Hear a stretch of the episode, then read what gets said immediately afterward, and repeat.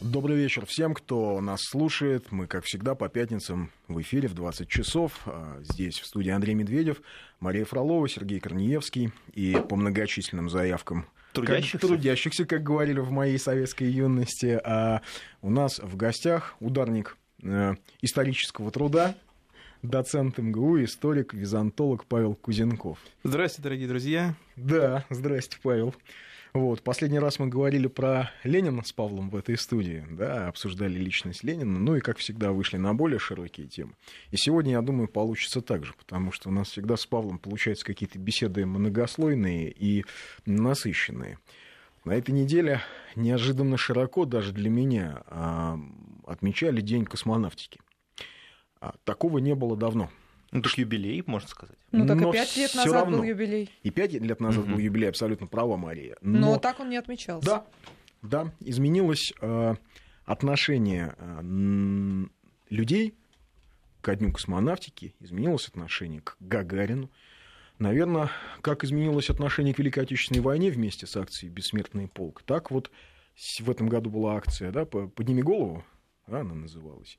И я думаю, что и отношение к э, тому, что произошло тогда, в 1961 году, у людей тоже сейчас поменялось, потому что вот это безвремени немножко отходит и начинает приходить осознание собственной мощи, собственного величия и э, осознание того, что на самом деле сделала страна. Вот. Того, какой это был прорыв. Вот вообще есть, можно говорить, Паш, о таком каком-то глобальном понятии русский прорыв, потому что мне кажется, что ведь не только полет в космос, не только победа в Великой Отечественной, хотя у нас вот это сейчас два таких якорных, каких-то вот якорных идеологемы, но вообще ведь э, русских прорывов в истории было очень много, и они каждый раз э, совершались Россией, а результаты получал весь мир. То есть это были какие-то глобальные вещи, это рождение новых смыслов, какие-то новые пласты возникали. Ты знаешь, в этом отношении вот фигура как раз Юрия Гагарина, она очень символична. Он вообще такой человек, прямая противоположность э, тому образцу Супермена, да, какого-то такого сверх, сверхчеловека, который впервые в истории, так сказать, разорвал путы притяжения и вышел в космическое пространство.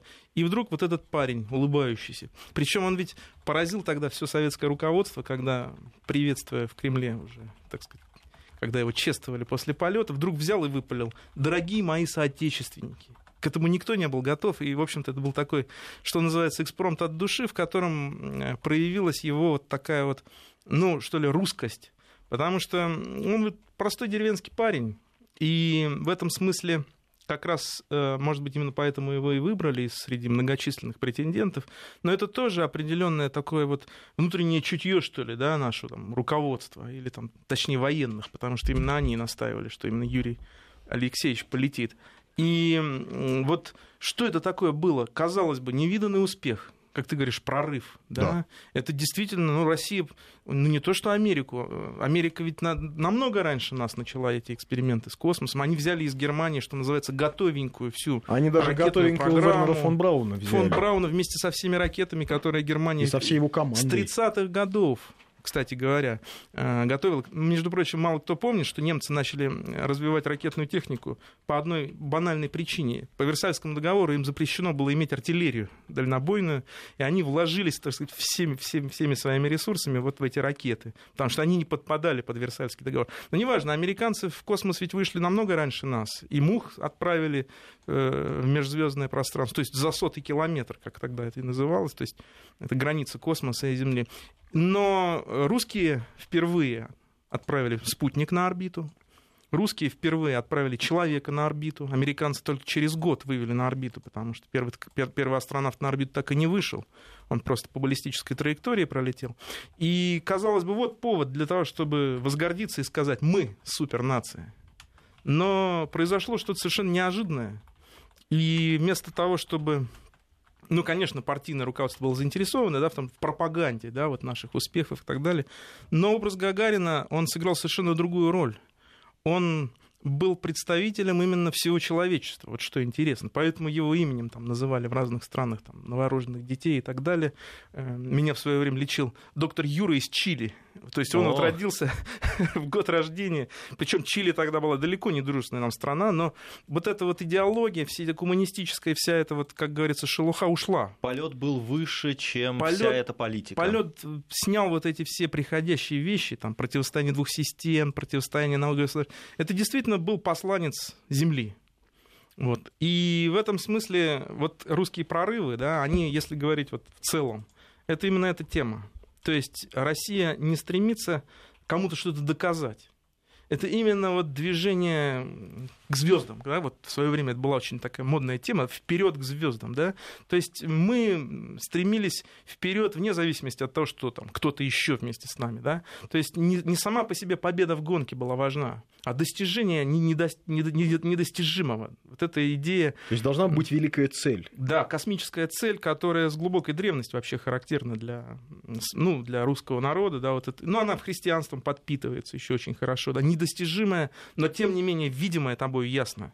Вот это вот великая цель, которая как бы для тебя важна вне зависимости от того, там, кто, кто раньше к ней придет. Но именно поэтому ты приходишь к ней э, раньше других, потому что тебе ничто не мешает.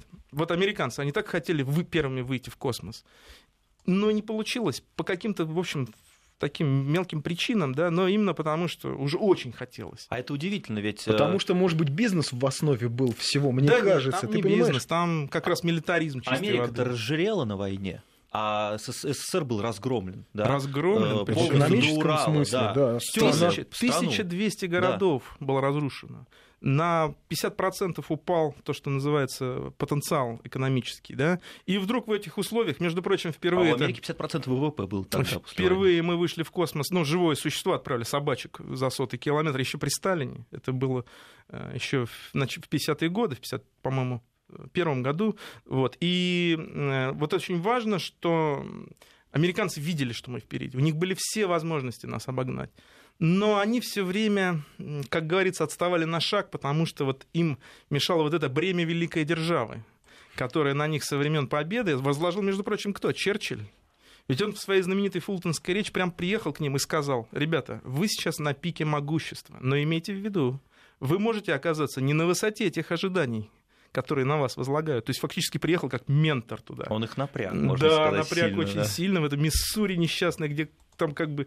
Это просто такая глухая деревня, этот Фултон, да, но тем не менее его туда привез Труман, и фактически э, это был такой месседж, ну, общий англоамериканский. Ну, англосаксонский, Они да. прощупывали, да, вот насколько вообще американцы готовы к лидерству мировому.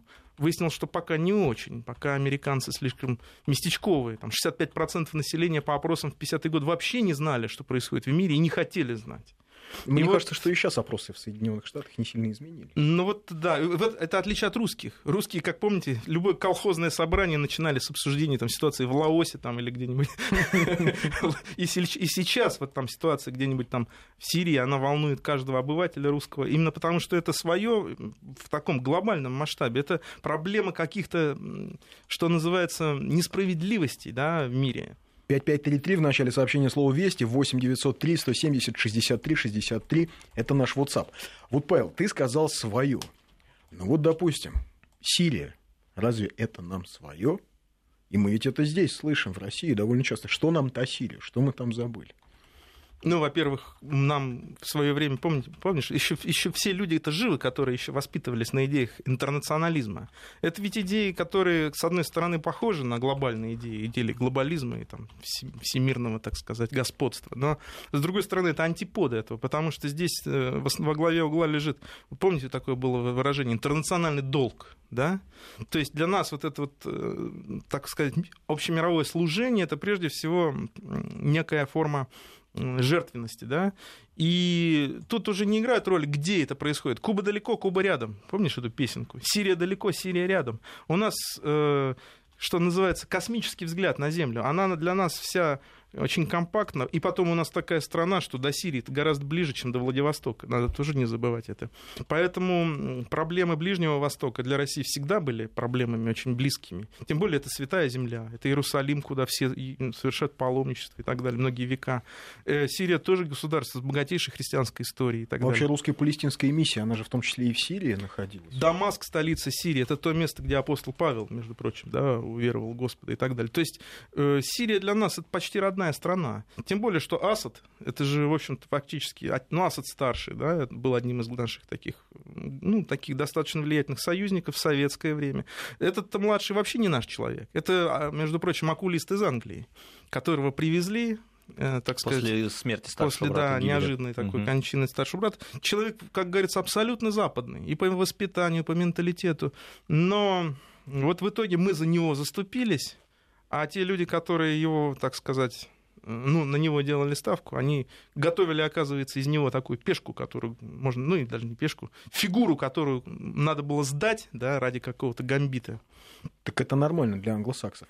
Вся история русско-персидской войны начала XIX века – это сплошь и рядом ровно то же самое, что происходит сейчас. Потому что, если мы посмотрим, наследный принц Аббас Мирза а, – человек, которого папа везде двигал воевать. То с Афганистаном, то с Турцией, то, значит, с Россией. И вот 1804 год начинается а, персо-российская война из-за того, что Россия закрепляется в Закавказье. Ну, собственно, фактически Россия отбирает у э, э, Персии ее христианские провинции, Грузию, э, Армению, причем приходит, собственно, спасать единоверцев, опять же, да, вот после геноцида. После геноцида, да.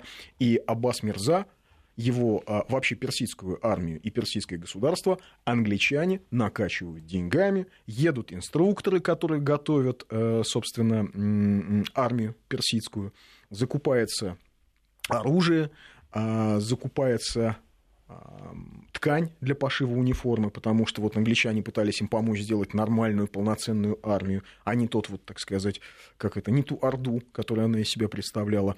А финансируется война с Россией на три года вперед. Подписывается договор, что если вдруг, значит, там что-то, значит, Англия поможет. И когда в 1813, в 12 и в 13 годах Котляревский просто малыми отрядами по 2000 человек уничтожает э, армию Аббаса Мирзы в 40 тысяч, и она разбегается, и убиты все английские инструктора. Это, ну, это знаменитая победа Котляревского, когда э, он потом при штурме крепости, он раненый, ему там ухо попадает пуля, у него э, кости из уха торчат, и он все равно там, да, командует своими. То есть невероятная победа. А После этого, естественно, персы вынуждены подписать мирный договор, причем подписывать они его не хотят, ну потому что унизительно все равно. И знаете, они его почему подписали? Потому что англичане, как представители Лондона, Сдали, так и представители да? Ост-Индской компании, uh-huh. которые тоже занимались этим а, финансированием этой войны, они сказали, вы не волнуйтесь, мы с русскими договоримся, мы на них наедем, мы на них так надавим, что они вам типа все за Кавказе отдадут и, Азербай... Э, и часть Азербайджана, и Карабах, и Армению, значит, и Грузию. И когда им не отдали, понятно им, что им не отдали, англичане начали повторно накачивать э, Персию оружием и, и, и собственно...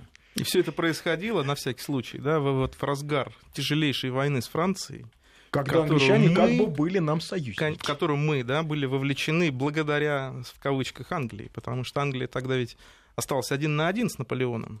И она сделала все, чтобы вот Россию, так сказать, впутать в, эту, в это глобальное противостояние.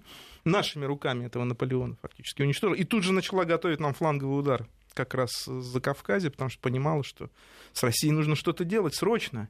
И, как известно, это не только не помогло, но еще и увеличило Российскую империю в очередной раз. Это именно тогда они задумались над тем, что, вообще говоря, с Россией надо делать что-то совсем другое.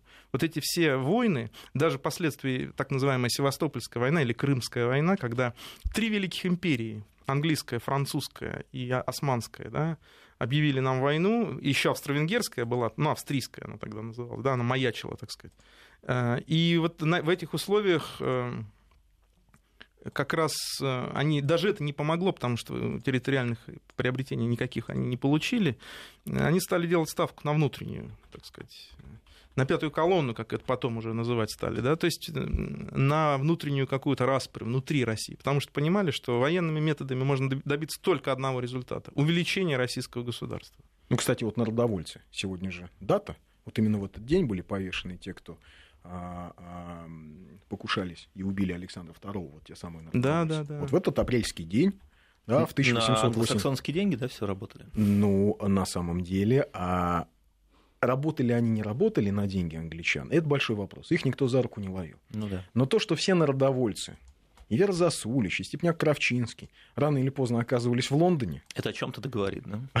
Это, в общем, наверное, все-таки не просто совпадение. То, что первый съезд, а, то, что съезд РСДРП второй, да, проходил в Лондоне. Причем да. а, он не, а, они не смогли его провести в Бельгии, потому что там полиция их поставила под надзор.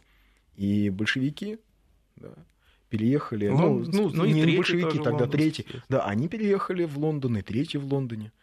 Но дело в том, что это вообще английский, так сказать, способ управления миром, да, то есть а в Лондоне ведь все когда-то начинали, знаменитые так, деятели, в том числе, кстати говоря, исламской, вот этой вот так, неорелигиозной, неоисламской вот этой вот волны.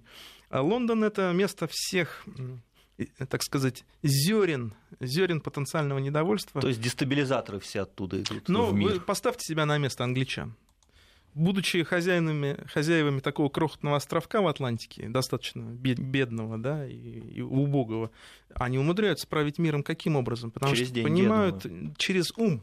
Все-таки mm-hmm. главное для англичан это не деньги. Это Америка, страна богатая, Англия страна очень бедная. Но у них просто Лондон финансовый центр очень серьезный. Ну просто да, Лондон финансовый центр. Но почему он финансовый центр? Почему мы там, в Лондоне, продаем свои ресурсы? Никто не спрашивал себя. В Лондоне и в Амстердаме, да, его, так сказать, братья-близнецы. Я думаю, так как это говорят, сложилось исторически. Так сложилось, Обычно да. так студенты отвечают, когда не знают, что сказать. Сложилось исторически. А на самом деле потому, что они гениально устроили торговую вообще вот эту паутину, которая опоясывает мир. И просто там выгодно, там удобно торговать. Но Наполеон говорил, что они нация торгашей. Но не они зря, сами себя считают зря, да. нацией торгашей. Ну, Знаете, в английском языке Именно поэтому слово. они его и победили. Есть да. trade, да, trade. Угу. Что такое trade? Это профессия. Trade union, да, профсоюз. Но в английском это значит, в принципе, только Двойной, одну профессию да. торговца. И поэтому, ну вот у них получается, да, и надо отдать им должное, молодцы. Мы должны у них этому учиться, в принципе, да. Но надо понимать, как они будут действовать, да. Вот они будут действовать так, чтобы нас все время держать в тонусе. И это нормально, это может быть даже и здорово, потому что, э, так сказать, на то и щука в реке, чтобы карась не дремал. Вот. Но, с другой стороны, э, они видят в России интересного соперника и мы видим в них интересного соперника. Поэтому вот там, если говорить о русских прорывах, да, возвращаясь к этой теме, да, они очень часто вызваны как раз вот этими вызовами, которые нас, нам так щедро а, выдают наши как говорит Владимир Владимирович, западные партнеры. Вот. В этом смысле, да, это спарринг такой происходит, который очень серьезно способствовал развитию России как цивилизации. Потому что если бы нас все оставили в покое, мы могли бы там дремать где-то в лесах. Как да, Китай задремал. Да, да Китай и... за своей стеной там, да. Да, веками дремал. Там, там те же турки, да, персы, они в какой-то момент потеряли тот, ту инициативу, которую когда-то владели, потеряли, между прочим. Да. А, и сейчас они довольствуются ролями там, игроков третьего уровня. А мы все время находились, что называется, лицо к лицу с Западом, и, в общем, достаточно успешно противостояли его вызовам, и противостоим, и, слава богу, и, и это и Западу тоже очень полезно, потому что его технологические рывки тоже, в общем-то, по крайней мере, в 20 веке, в значительной степени вызваны вот этой вот, так что называлось, советской угрозой. И тот же полет в космос, да, ведь что это такое? Это всего-навсего такая мирная э, проекция военных проектов, или компьютеры, там, да, или интернет, да, и все что угодно. Это все э, некие такие ширпотребные варианты настоящей, серьезной э, такой вот игры, да, связанной именно с военным противостоянием. Поэтому мы, что называется, э, друг другу помогаем. Но тут важно что? Чтобы мы всегда, так сказать, знали вот ту грань, где мы не должны ее переходить. Между прочим, вот та, та, та же космическая гонка, она ведь протекала очень интересно. Не раз и не два, и американцы нам предлагали объединить усилия, и мы им предлагали совместно осваивать звезды. Да, а Хрущев, было? Хрущев написал личное письмо э, Кеннеди, когда он тот стал президентом. Это было крайне выгодно, это экономия ресурсов. Кстати, сейчас мы по этому пути ведь и идем, у нас общая станция Ну, станция но... общая, американцы у нас двигатели покупают. Покупают двигатели. У и... страны бензоколонки с разорванной экономикой. И вот как это... они своим людям объясняют, я понять не могу. Но ну, а люди не интересуются, мне кажется, этим. Ну, ну вот мне тоже кажется, что просто я почему сказал, что до сих пор, наверное, 60, да. а то и 70% американцев не знают, где что происходит, потому что, ну как, им годами рассказывают, что вот, вот Россия, страна бензоколонка, ничего не производит. И вот сейчас они опять вынуждены у нас покупать ракетные двигатели потому что больше им не на чем летать. Ну, в Афганистане они летают на наших вертолетах, да, на всякий случай, потому что понимают, что это лучшие вертолеты по ну, это пропаганда у них. Фактически, да, кооперация же идет ну, и научная, да, в Ираке на моих глазах американские солдаты э, перевооружались и брали себе Калашниковы. Потому что Американские солдаты да, отказывались от М-16. Слишком потому тонкая что работа. Для такого пыльного грязного да. климата М-16 слишком нежная конструкция. Да. Вообще, они — это они, а мы все таки вот в нашем отношении к себе очень часто ведем себя, мягко скажем, странно. Вот сообщение. В Новосибирске живу в Академгородке. День космонавтики прошел незаметно. Многие знакомые удивленно вспоминали, что есть День космонавтики после того, как он прошел. Вообще, а на моей памяти эта знаменательная дата была практически забыта первый раз. Зато по всему городу висят баннеры о приезде а, Ленинграда еще какой-то звезды. А, понимаешь, а я видел в интернете а, фотографии, ну, то есть иллюстрации вот к этому полету, где у Гагарина на шлеме затерты слова, буквы СССР. Да, кстати, многие возмущались, да. Понимаешь? Ну, дети, а чего стесняться? Я тебе больше что скажу. Дети на вопрос, кто первым вышел в космос, не задумываясь, отвечают. Конечно, американцы. Наши дети. Наши русские дети. Им говорят, а как же Гагарин? Они говорят, а кто это? Ну нет, такого ну, не это, наверное, какие-то отдельные дети отдельные в отдельных дети, но, но это, это, это, понимаете, ну, а они живут в компьютерной среде, где, в общем, другого ответа быть не может, потому что... Но они еще в школу ходят, я так понимаю, должны, Вот это большой вопрос, что там происходит в школе. Ну вот, например, мой товарищ, а, известный блогер Сергей Колясников, да, он написал, что а, вот а, в школах в Екатеринбурге Например, детей массово вводят в Ельцин-центр. Вот, значит, там теперь походы в Ельцин-центр, где, соответственно, а, в определенном контексте детям рассказывают об истории страны, где все, что было до Ельцина, это мрак, чернуха и такая... И рабство. И рабство. А вот потом пришел э, Ельцин. Как и, луч свободы. И как луч свободы. Да, и тучи. раз. И тут, значит, и тут поперло. И тут вот все начало, начало как-то вот, понимаете, страна задышала. Нам да. растят поколение революционеров, что ли, там? Нам растят поколение манкуртов. Поколение манкуртов, которые э, не знают, не помнят. Понимаете, если э, все, э, все одно к одному. Ельцин-центр, вот эти флешмобы о том, как прекрасно было жить в 90-е. Да? Ведь э, мы говорили уже как-то, что если мы посчитаем жертвы сталинских репрессий, жертвы 90-х, я думаю, цифры будут очень сопоставимые, если они вообще будут не в пользу да, а, ужасных 30-х и 40-х годов. Ну, слушай, Андрей, ты все-таки не сгущай краски, потому я что... не сгущаю. Все-таки я здесь... Я же помню то, эту что... атмосферу ельцинского времени.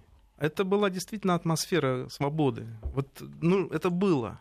Было вот это ощущение... На грани анархии. На грани, за гранью даже иногда, потому что берите сколько, суверенитет, сколько проглотите, это уже фактически но такая... это привело к Чечне. Это не считают. только к Чечне. Да. Чечня-то это еще то, что мы знаем. А да. сколько мы не знаем таких вот взрывоопасных вещей. Но вот та атмосфера, в которой оказался Советский Союз э, в конце 80-х, она была, конечно, нездоровой. Что там говорить? Нездоровой. Э, мы потеряли сами себя. Ельцин при всех его, так сказать, грехах, там, недостатках, он, в общем, человек был достаточно искренний. Вот это важно.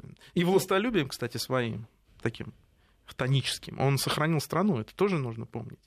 И поэтому эта фигура очень противоречивая. Но, конечно, тот фильмец, который они показывают там в начале, это, мягко говоря, наглая ложь и не совсем так, словами Виктора Степановича Черномырдина. Если, поэтому это, конечно, то, что... Но это очередной вызов, понимаешь, на который мы должны дать ответ.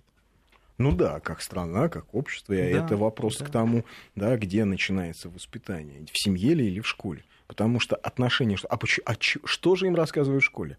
Ау, а что мы рассказываем детям в семье? С чего начинается все-таки?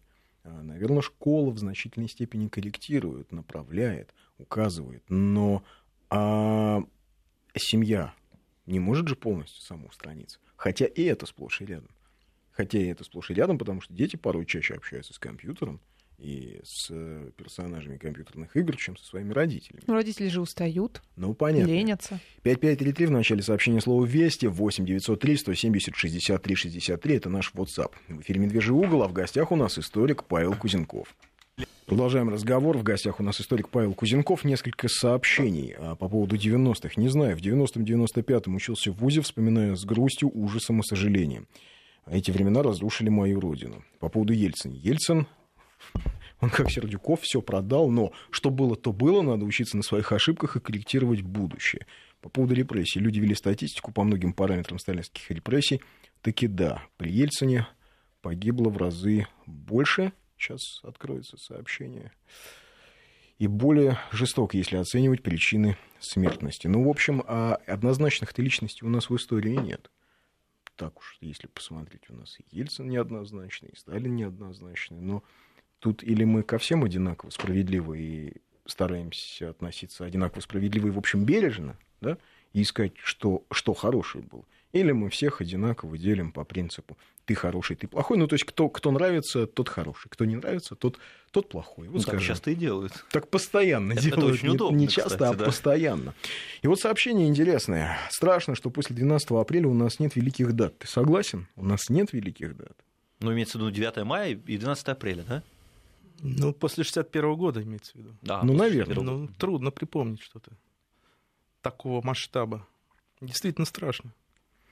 Но, с другой стороны, а, тот День народного единства, о котором мы в этой студии с тобой как-то говорили, это все-таки тоже великая дата, если ее правильно оценивать. Но для того, чтобы ее правильно оценивали, для того, чтобы а, а люди осознавали, что, собственно, произошло в 1612 году, в ноябре, для этого нужно, наверное, еще не один раз будет разъяснить смысл этого праздника. Но, с другой стороны, да, глобальных таких прорывов, вот русских прорывов, разве их не было после 1961 года? Ну, их не было не только у нас, в принципе, вообще как бы вторая половина 20 века, она как-то так не очень удалась. Все как-то немножко ушло в какую-то такую тину. Ну, То же самое можно сказать о, о первых десятилетиях, там, о первых годах 21 века. Что мы можем вспомнить, кроме каких-то катастроф, землетрясений, взрывов, атак террористов там, и так далее. То есть это вот э, какая-то, какое-то безвременье началось, когда... Ну, это на самом деле, я считаю, фазовый переход. Мы переходим в совершенно какое-то новое состояние. Цивилизация меняется очень сильно. Меняются основные какие-то фундаментальные базовые, базовые принципы, параметры. Что ли. Особенно это ярко видно по Америке и Европе. Но мы здесь часто от них зависим, потому что, что там греха таить, Россия часто смотрит и смотрела всегда на запад, там, на восток, в разные стороны, пытаясь что-то там увидеть для того, чтобы идти дальше вперед. Ну, надо же смотреть, что у кого хорошо, и- и Конечно, это заимствовать вообще это. наша, Это нормальное дело. ну, как главная черта, да, мы Надо не учиться, стесняемся учиться, учиться, да. и, и любим учиться, вот что важно. Но здесь получается так, что учиться нам уже сейчас не у кого, и ход на нашей стороне. Вот сейчас, в принципе, мы должны показать что-то, мы должны дать миру какой-то пример и образец, потому что... э, А нам есть что? Ну вот смотри, как, с каким вниманием сейчас относятся к Путину. Вот, Ну вот смотри, с другой стороны, да, сейчас мы к этому вернемся. Но вот смотри, американцы, они же, а, у них есть, понятно, у них внутренняя система очень жесткая, да, там корпорации, всем управляют за корпорациями. э, Корпорации ставят президента, они его эм, в общем, Раскручивают? раскручивают, и, И потом ведут. говорящая Да. голова присутствует, куда-то ездит, корпорация решает свои глобальные задачи. При этом у них есть и для внутреннего потребления, и для внешнего такая экспортная, а, внутренняя экспортная идеология, которая говорит, вот мы всем предлагаем равные возможности, равные права. Как это Черчилль говорил эм, про домохозяйство? Да, да, да, да, да. Свобода домохозяйств. Вот это главное, так сказать. Свобода домохозяйства. Мир и свобода. Вот она, одноэтажная Америка, в которой вот он 50% среднего класса. Ну, ее, правда, нет давно, этой Америки. Э, Вот и и промышленной речь. Америки нет, вот той, которая была в 60-е годы. И промышленный пояс давно уже в Америке называется ржавым поясом. Но, тем не менее, идеология это есть, она предложена миру. И они говорят, вот будете как, как мы, и у вас все будет. Жвачка, Тесла, Макдональдс, джинсы, Microsoft там, и так далее. И- Так было до И недавнего домики, времени. и Но вот домики, и у каждого домик с полисадником. ты же видишь, что происходит, да? Америка пришла со своими ценностями на Ближний Восток, и полный провал. Она пришла со своими ценностями в Северную Африку, да, полный провал. Она пришла со своими ценностями там, в Югославию, там, или, или там, допустим, там, Европе пытается тоже их как бы. В Афганистан. Она нигде не находит отклик, а это для них очень болезненно. Потому что до этого они были абсолютно уверены, что там, где они, там счастье, мир, процветание. Сейчас они так видят, и многие это воспринимали. Э, воспринимали, потому что так и было, как бы на, на первый взгляд, да, вот там, допустим, там, э, я не знаю, там, инвестиции, план Маршалла, да, вот Америка вкладывается в Европу, Европа восстанавливается после войны и так далее, начинается некий такой рывок, да, prosperity, там э, еще в каких-то странах, там, Центральной Америки, еще где-то американские корпорации, там, ну, ясно, что там это все гораздо проблемнее, да, но в целом все равно там возникала какая-то картинка, картинка богатства, картинка успеха. Но это называлось банановые республики. Банановые республики, Ба- банановый рай, там, да, угу. пусть там трущобы, гангстеры, но тем не менее вот а, развитие какое-то. Индию там они застроили своими химкомбинатами, да, казалось бы, да, совершенно понятно зачем и почему, экология. Но, с другой стороны, вот Индия там рванула, стала одной из самых таких бурно развивающихся экономических стран. То есть везде где-то был такой вот американский след, который давал некий шанс, да. А теперь что? Последние буквально там 10-20 лет мы видим только провалы и проблемы. И для американцев, для самих, это очень тяжелое наследие. И сам феномен Трампа, вот, который сейчас рвется в президенты неудержимо, это же симптом очень серьезного какого-то внутреннего недовольства американцев вот той системой корпоративной демократии, по которой ты говоришь. Я предпочитаю термин корпоративный фашизм.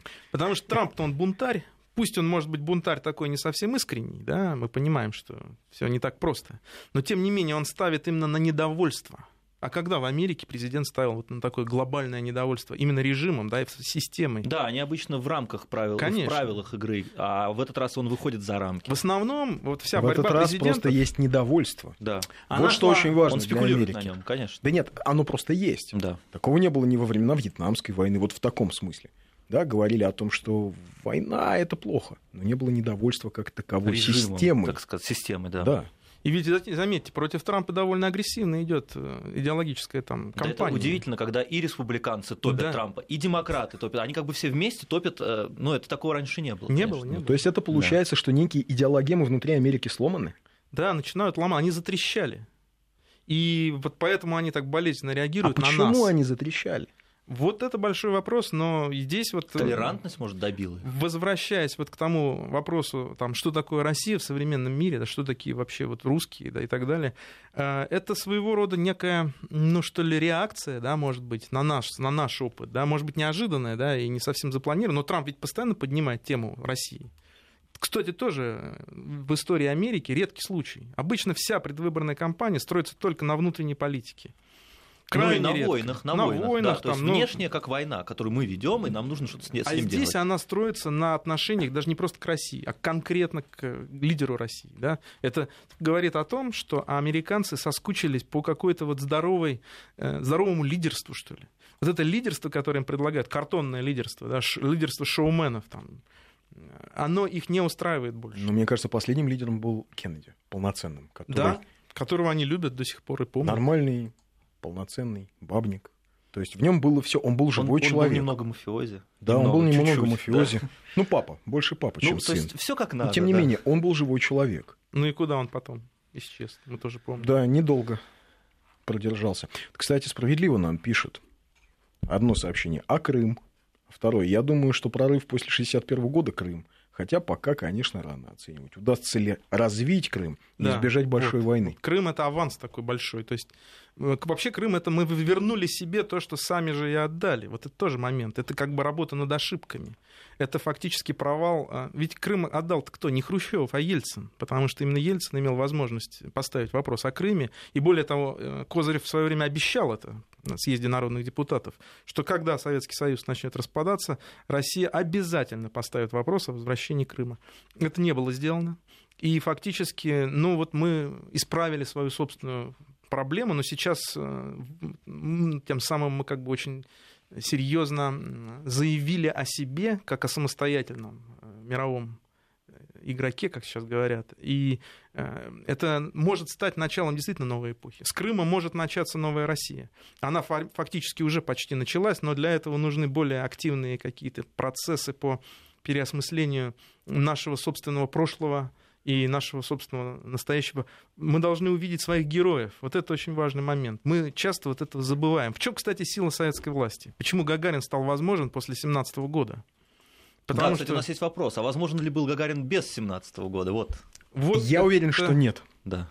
Вот это простите, наверное, именно многих... потому, что вот такая поставленная в ситуацию изоляции советская Россия, она волей-неволей оказалась вынуждена да, вот брать тот свой внутренний опыт, который сделал Россию великой страной, великой державой. И героизация, героизация успехов, то есть умение видеть свой успех, умение видеть героев и учиться у них, это вот, собственно говоря, советское ноу-хау, когда в ситуации очень, я бы сказал, убогих ресурсов, которыми обладала советская Россия, мы смогли не просто... Разрушенной гражданской войной. Не просто да, рвануть. Мы вышли на второе место в мире, а иногда даже и на первое. И вопрос, где тот ресурс, на котором бы это сделали? Американцы ищут деньги, да, там тоталитарный режим, там какие-то ужасы пыток лагерей. Да не бывает такого в истории. Никто еще не побеждал с помощью загряд-отрядов, никто не улетал в космос с помощью э, системы лагерей. Это все было сделано за счет э, важнейшего ресурса. Это любовь к родине, любовь к своей стране и к своей истории, и умение э, любить героев. Вот это вот важный момент. Да, но мы, к сожалению, сейчас... Вот хорошее сообщение. Крым был бы прорывом, если бы страна не погрузилась в кризис и нищету. А, но, видимо, а, в кризис погрузилась, как я вижу, по показателям мировым, скажем, Канада, очень много стран погрузились в, кризис. И это все Крым виноват? Боюсь, что все из-за того, что Крым. То есть а, Такая понятно, что человек эффект. пишет это потому, что а, он это услышал где-то там на каких-то радиостанциях или прочитал в каких-то газетах. Ну или, может быть, конкретно он. А, или конкретно он так ощущает, да. да? Но тем не менее, Крым стал ли Крым мотором экономического кризиса во всем мире? Не знаю. Если так, то это действительно был такой мегапрорыв который, в общем, ломает все, что было до этого. 5533 Вести, 8903 170 63 63 это наш WhatsApp, и у нас новости ненадолго. Продолжаем наш разговор с историком Павлом Кузенковым. А вот перед новостями ты сказал о том, что у СССР, у Советской России было очень хорошее умение, хорошее качество ценить героев, ценить героизм. Мне кажется, мы недавно как раз говорили о том, что мы совершенно сегодня не умеем ценить себя. Разучились. Разучились. Да? То есть вот, вот подвиг э, Прохоренко под Пальмирой да, вызвал огонь на себя 25-летний парень. Американцы, англичане в газетах пишут огромными буквами, капслоком, вызвал огонь на себя. А мы говорим, ну да, вызвал огонь на себя подвиг. Да, ну, а как еще? Потому что, в принципе, у нас была не так давно и шестая рота – и застава московского погранотряда. То есть это вещи одного порядка. Но они не героизированы. И вот правильно пишет один из эм, там, слушателей, что у нас выдают деньги на довольно сомнительные фильмы, э, где у нас советские русские солдаты э, малоразумные какие-то, а вместе с тем, например, не дают деньги на съемки фильма, например, о той же русско-персидской войне, как здесь написано, да. Где был эпизод, когда 500 наших бойцов противостоят 20 тысячной армии. Да, это знаменитый поход полковника Корякина, Корягина, 805-806 год. Да, это действительно, да. 493, если быть точными. Они не просто противостояли, они еще по а, ходу сражения а, дважды персов вышибали из крепостей, когда у них заканчивались ресурсы, они шли и выбивали их из другой крепости. Но бог с ним, что у нас кино не снимает. У нас, по-моему, про это не написано даже в учебниках школьных. Ты знаешь, если вообще говорить об истории России, да, всякое бывало вот в истории нашего, нашей, борьбы, да, но вот сейчас самое тяжелое, наверное, время, потому что мы боремся а, в ситуации, когда мы уже э, фактически выведены на этап э, борьбы за само сознание, за самоидентификацию. Это самое важное, самая серьезная борьба. Если мы в ней себя найдем и победим, то это будет уже фактически выход на совершенно новый уровень. Потому что легко бороться с врагом на поле боя. Гораздо сложнее, когда у тебя внутри расщепление сознания, расщепление твоих идеалов, и когда ты не знаешь, а кто для тебя настоящий герой, там, Власов там, или матросов, потому что возникает в обществе некая дискуссия и так далее.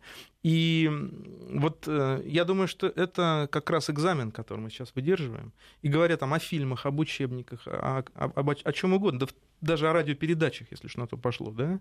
Здесь вот ситуация современности, она чем интересна? Абсолютная свобода. Вот Запад очень часто ругает э, Путина за эту атмосферу тоталитарного засилия идеологического, которую вот он воцарил. Но они не понимают, что такой свободы, которая у нас сейчас в истории России фактически никогда и не было. И вот именно это и делает нашу борьбу особенно тяжелой, потому что э, свобода это самое серьезное испытание. И как раз вот э, если мы сейчас это сумеем увидеть, да, четко, в чем наши э, провалы. А что касается героизации, это ведь тема очень сложная, зыбкая такая, ну не в том смысле, что она непонятная, а в том, что тут нельзя сфальшивить.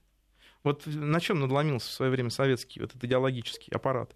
Он начал злоупотреблять вот этой вот идеологизацией, да, идеализацией, что ли, героина. Отрыв от реальности, что э, Ну, произошла фальш. Угу. Фальшив. Вот, вот как бы пионеры-герои, да, мы все помним, да, эти плакаты, там везде было слава, слава, слава героям. Но э, люди видели, что дел-то нет за этими словами. Вот чем э, хорош нынешний нынешняя эпоха, чем хороша? Все же помнят вот этот знаменитый тост Путина, помните, он поднял его и сказал, что сейчас мы пить не будем в Чечне, вот когда была последняя кампания. 99-й год, да, и когда поставил началась. эту рюмку, да. То есть это была не просто такая красивая сцена, но за этим стоял действительно очень серьезный такой вот поступок. И он смог сделать то, что обещал. Да? Вот это вот тоже для многих это было как раз началом, да и не только для многих, для всей страны. Это, вот, этот, вот этот его такой вот символический жест, да, давайте сделаем это. Хватит говорить, да, хватит эти тосты произносить, пить за победу.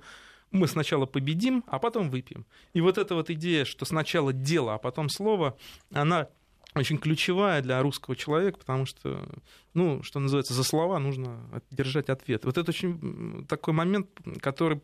Э, вот наше поколение, оно слишком обожглось да, на вот этих фальшивых лозунгах, фальшивой идеологии, чтобы сейчас на каждом углу, как американцы, махать флажками там, и кричать мы, мы русские, там, мы великая страна. Но это тоже ведь сила, а не слабость.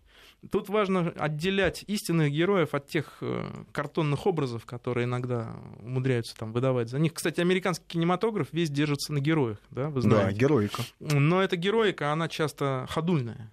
И русский человек иногда смеется даже над этим, да. То есть, э, но с другой стороны, американцы ее воспринимают вполне серьезно. И они гордятся своими вот этими вот Рэмбо там всякими. Так они нам навязали, ведь, слушай, у нас наши журналисты додумывались до того, чтобы называть а, нашего Прохоренко, а, героя Александра Прохоренко, русским Рэмбо. Да. Давайте дальше пойдем, назовем его русским Отто Скорцена. А чего нет-то? Ну, Мы вот... же не называем его русским Скорцена, потому что мы понимаем, что это не наше. А почему русским Рэмбо? Что сейчас не хватает? Ведь насколько интеллектуальной, интеллектуальной вот этой вот рефлексии над нашим, собственным героизмом. Вот то, что ты даешь в своих передачах.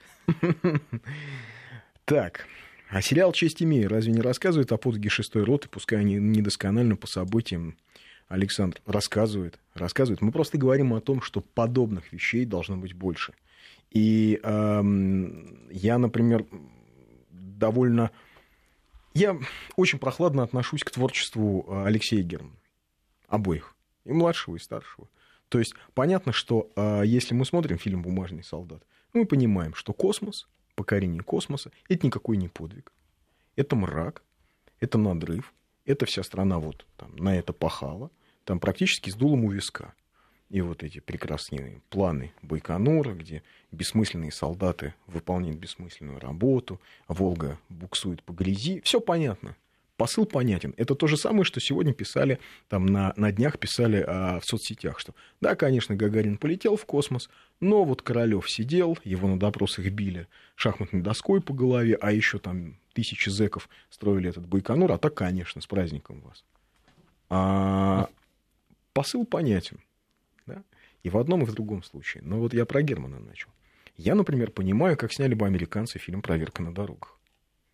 Я понимаю, что э, даже если бы они взяли бы этот сценарий, и в конце главный герой, точно так же, как в фильме Алексея Германа, э, героически бы погиб, все закончилось бы не просто проездом танка по Берлину, с гармошкой или чем-то. Все закончилось бы флагом американским, все закончилось бы героической музыкой, все закончилось бы пафосным. А выяснилось бы, что это вот выживший ветеран рассказывает о героическом парне, который вместе с ним плечом к плечу вот там стал братом по оружию. У них в каждом фильме есть совершенно четкий посыл. Ну, жанр у них очень четкий, да, они не отступают от него. Более того, если а, а, кто не знает, в Голливуде есть представители Пентагона всех а, четырех родов войск. Там же четыре рода войск. Морская пехота, отдельный род войск. Так вот, все представители а, а, родов войск, они готовы поддержать съемки фильма. Даже, например, трансформеры. Приходит Майкл Бэй и говорит, хочу снимать трансформеров. Вот сценарий. Люди читают, смотрят, армия Соединенных Штатов там представлена героически, красиво, богато. Они говорят, хорошо, сколько вам нужно? И, в принципе, как в годы СССР, прилетают, э, э, приезжают военные в нужных количествах и выполняют то, что написано в сценарии, потому что это популяризирует армию. Умеем ли мы это? Нет. Умеем ли мы ценить свой подвиг? Боюсь, что нет. А умеем ли мы, потому что, еще раз повторюсь, у нас даже в наших школьных учебниках не написано ни про персидские войны, ни про поход полковника Корягина, ни про не знаю, ни про Александра Мамкина, ни про пионеров-героев. Ну, потому что, ну, вообще нормально, Павел, вот, ну, как тебе кажется? Может, это у нас просто такое общее отношение к себе? То есть мы, мы не считаем, что мы совершаем подвиг? Ну, вообще, это нормально. Когда ты совершаешь подвиг и считаешь, что ты совершил подвиг, это уже некоторая проблема, потому что... Э, Подвиг ради подвига, получается, Ну да, да это уже то, что христианство начи... называет гордостью там, и так далее. Это уже определенная степень деградации ведет, потому что, ну, там дальше следующий шаг, это ты уже картинно совершаешь подвиг, а дальше уже ты просто снимаешь этот подвиг и ничего не совершаешь. Просто ты даешь картинку этого подвига. Собственно говоря, по этому пути Америка-то ведь и идет. То есть, если раньше действительно американцы были парнями, да, которые там, могли удивить весь мир, там, то сейчас э, идея вот этого вот репрезентации, она давлеет. Главное, это картинка, а не действие. Но тут есть еще и другой момент. А, мы действительно стесняемся, стесняемся своей истории, своего прошлого. Мы вот э, вбили себе в голову, да, что вот мы виноваты перед всем, всем миром и самими собой. А это только потому, что мы не знаем историю. Потому что, вот, вот говорят там, да, Гагарин, космос, там, ГУЛАГ и так далее. Надрыв.